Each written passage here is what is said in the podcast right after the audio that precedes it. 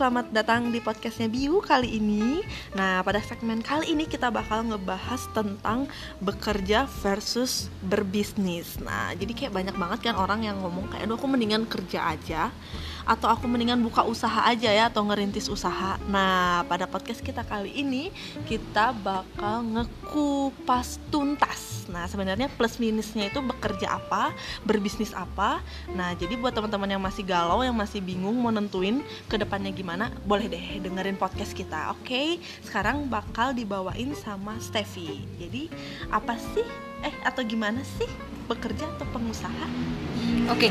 nah kalau bekerja sendiri versus membuka bisnis, kalau bekerja mungkin kamu harus sudah punya uh, biasanya apa ya persyaratannya? Uh, minimal lulusan SMA, minimal lulusan sarjana, minimal lulusan ini bagian ini, atau kamu sudah pengalaman experience misalkan lima tahun di mana, ya seperti itu, atau misalkan uh, kami membutuhkan yang freshly graduate, jadi ada syarat-syaratnya.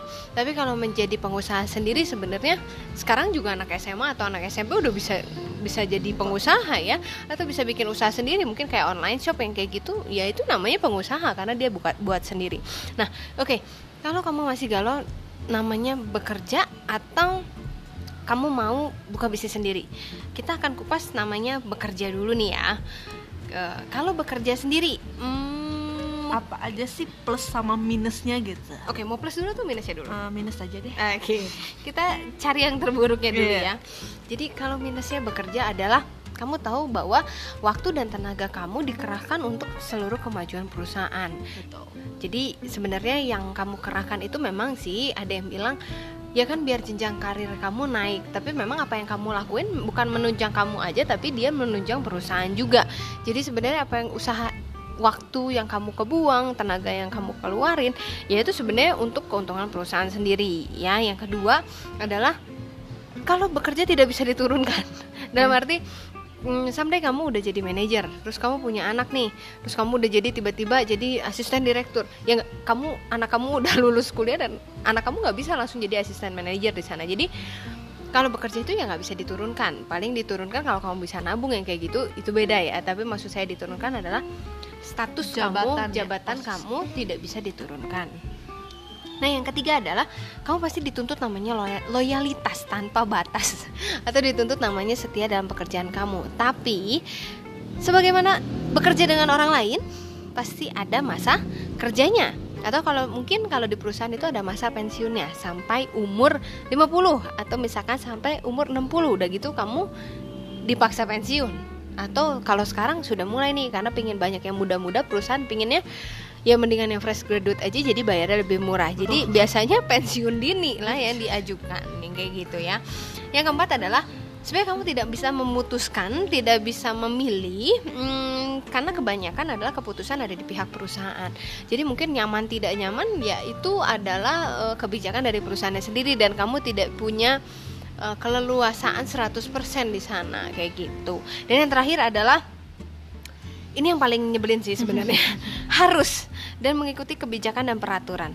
Mungkin kayak misalkan um, kamu tidak boleh bermain HP saat jam kerja nanti kamu kena SP1 yang kayak hmm. gitu padahal sebenarnya HP kamu membantu kamu untuk uh, bisa cari informasi yang sesuai dengan uh, pekerjaan kamu gitu atau misalkan ada peraturan juga uh, kalau berpacaran ketahuan nanti dikeluarin yang kayak gitu-gitu ya jadi itu kan sesuai dengan aturan perusahaan dan mau tidak mau kamu uh, harus mengikuti atau uh, menuruti kebijakan tersebut. Kalau enggak memang kamu langsung dapat uh, apa ya dibilangnya punishmentnya atau penaltinya kayak Jadi, gitu. kalau misalnya bisa disimpulin tuh kalau misalnya kita bekerja itu kita udah punya standarisasi sendiri yang dibuat oleh perusahaan yang di mana kita harus ngikutin kan negatif. Jadi kayak kita apa kata perusahaan ya udah itu yang harus diikutin. Tanpa sebenarnya kita ngerasa kayak sebenarnya bisa lebih loh dengan cara gini. Tapi karena kita bekerja untuk perusahaan jadi keputusan semuanya diambilnya dari atas dan kita cuma oh iya iya iya iya. Oke jadi itu kan negatifnya nih ya. Nah sebenarnya ada plusnya juga lah pasti. Nah plusnya itu apa aja sih?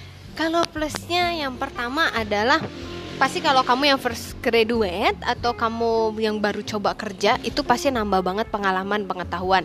Apalagi kalau kamu masuk ke company yang cukup besar nih kamu bisa dapat pengalaman dan pengetahuan bagaimana sih running bisnis mereka atau bagaimana sih mereka mengkoordinasi. Kamu bisa belajar teamwork di sana kamu bisa ikutin training-training yang mereka buat.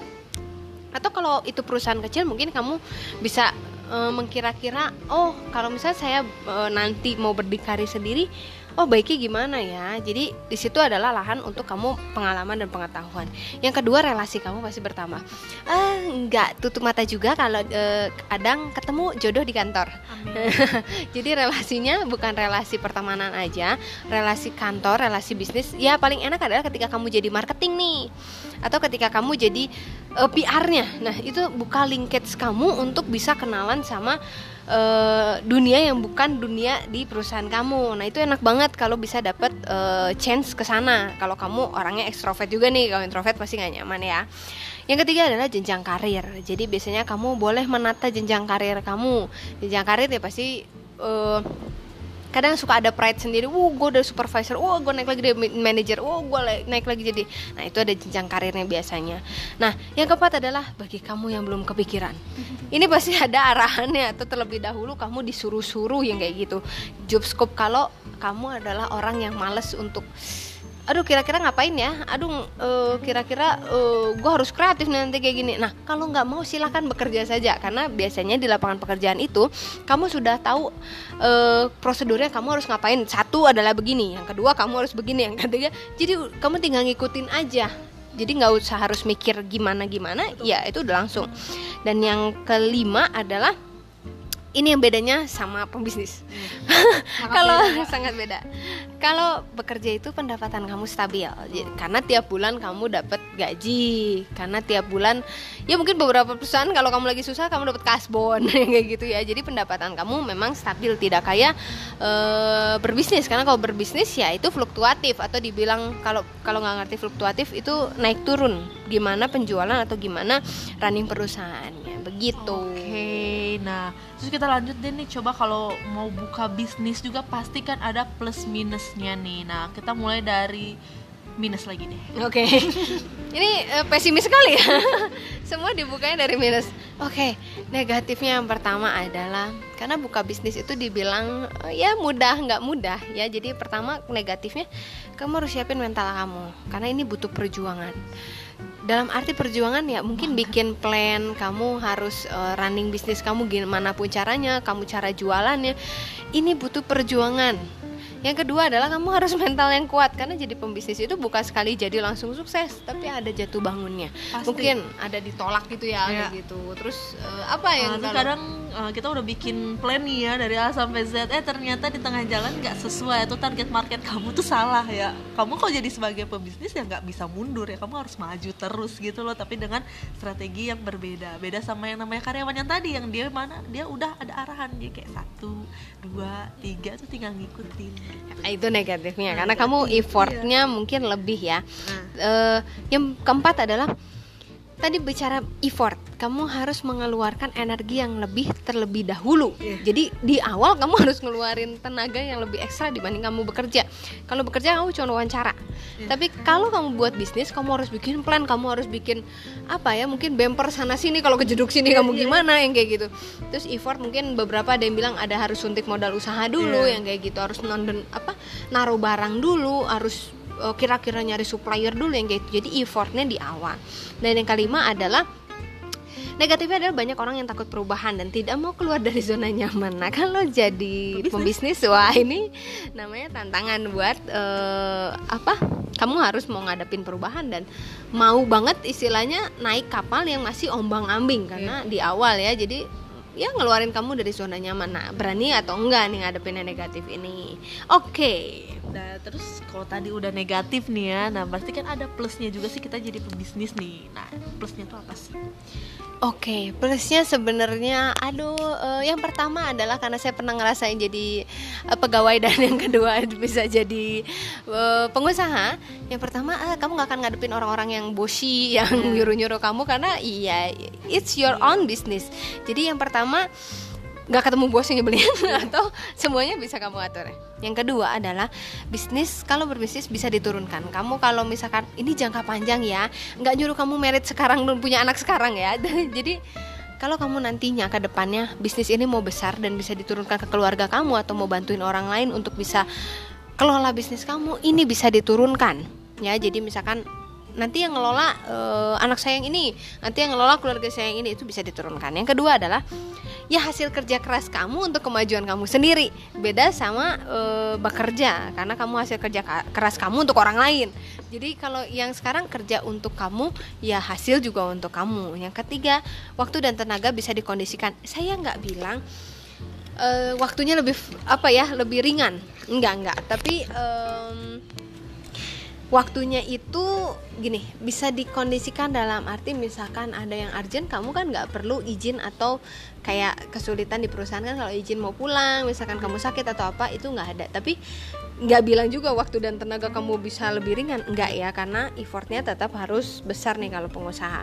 Yang keempat adalah yang tadi. Yang bosi ya? kalau bosi ya kalau tadi kan yang keuntungan pertama nggak diatur sama bos.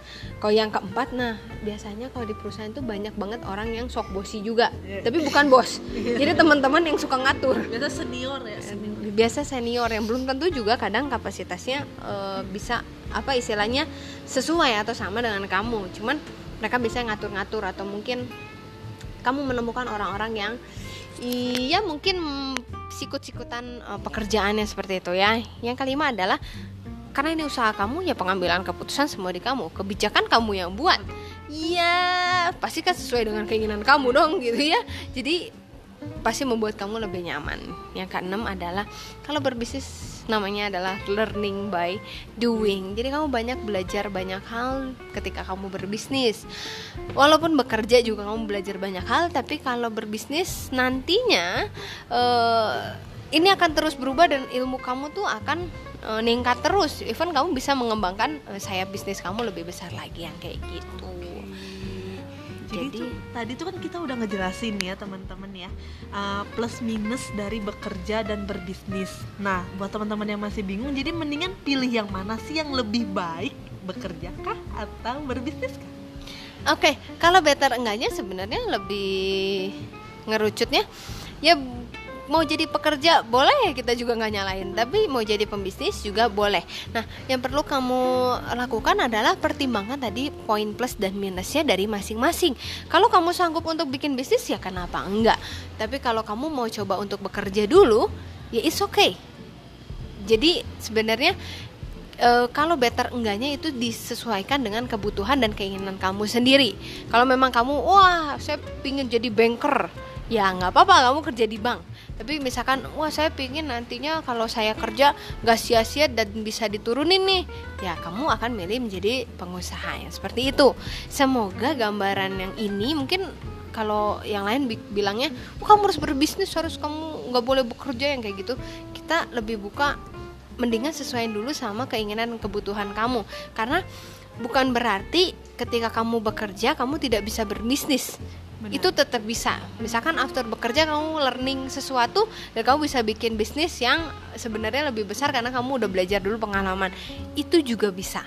Ya jadi tidak menutup kemungkinan ketika kamu milih salah satu dan kamu tidak bisa lompat nih. Iya. ya yang kayak gitu. Atau mungkin kamu juga bisa melakukan dua dua pekerjaan ini sekaligus. Jadi kayak kamu bekerja iya dan berbisnis iya. Kalau misalnya emang kamu time managementnya udah bagus terus kayak semua mental semuanya udah maksudnya aspek-aspek sumber dayanya udah kamu kuasai ya banyak juga kan yang kayak gitu sambil bekerja. Iya banyak. Dan biasanya lompat. Kalau misalkan bekerja sambil berbisnis. Kalau bisnisnya uh, udah lebih memakan apa mungkin prioritas atau hmm uh, seluruh fokus kamu lebih ke bisnis biasanya dia keluar kerjanya. Karena sebenarnya kalau dilakukan dua-duanya juga uh, kadang energi kitanya nggak balance gitu loh. Jadi nggak bisa maksimal dalam salah satu. Jadi biasanya event itu dimulainya bebarengan but someday kamu akan pick one. kamu memilih saat salah satu mau bekerja atau berbisnis. Semoga podcast kali ini membantu kamu untuk memilih kira-kira kamu mau planning apa sih ke depannya? Betul, semoga bermanfaat. Nah, kalau misalnya masih bingung, masih pengen banyak banget yang mau ditanyain mengenal build it up, mengenai build it up atau mengenai apa pun, kamu bisa kontak kita di Instagram di up build it dan di Facebook juga sama up build it atau pengen dapat insight baru juga boleh aja langsung cus ke podcastnya kita di Google Podcast ada, di Spotify ada, di Anchor ada atau kamu yang pengen nge-email kita terus pengen main-main juga bisa ke websitenya kita di builditupbc.wordpress.com Oke. Jadi so stay tune in our podcast. Yes. Semoga kamu bisa dapat insight baru Yes. dan bisa menata hidup kamu Yay. menjadi lebih cerah. And Oke. say bye Bye-bye. bye.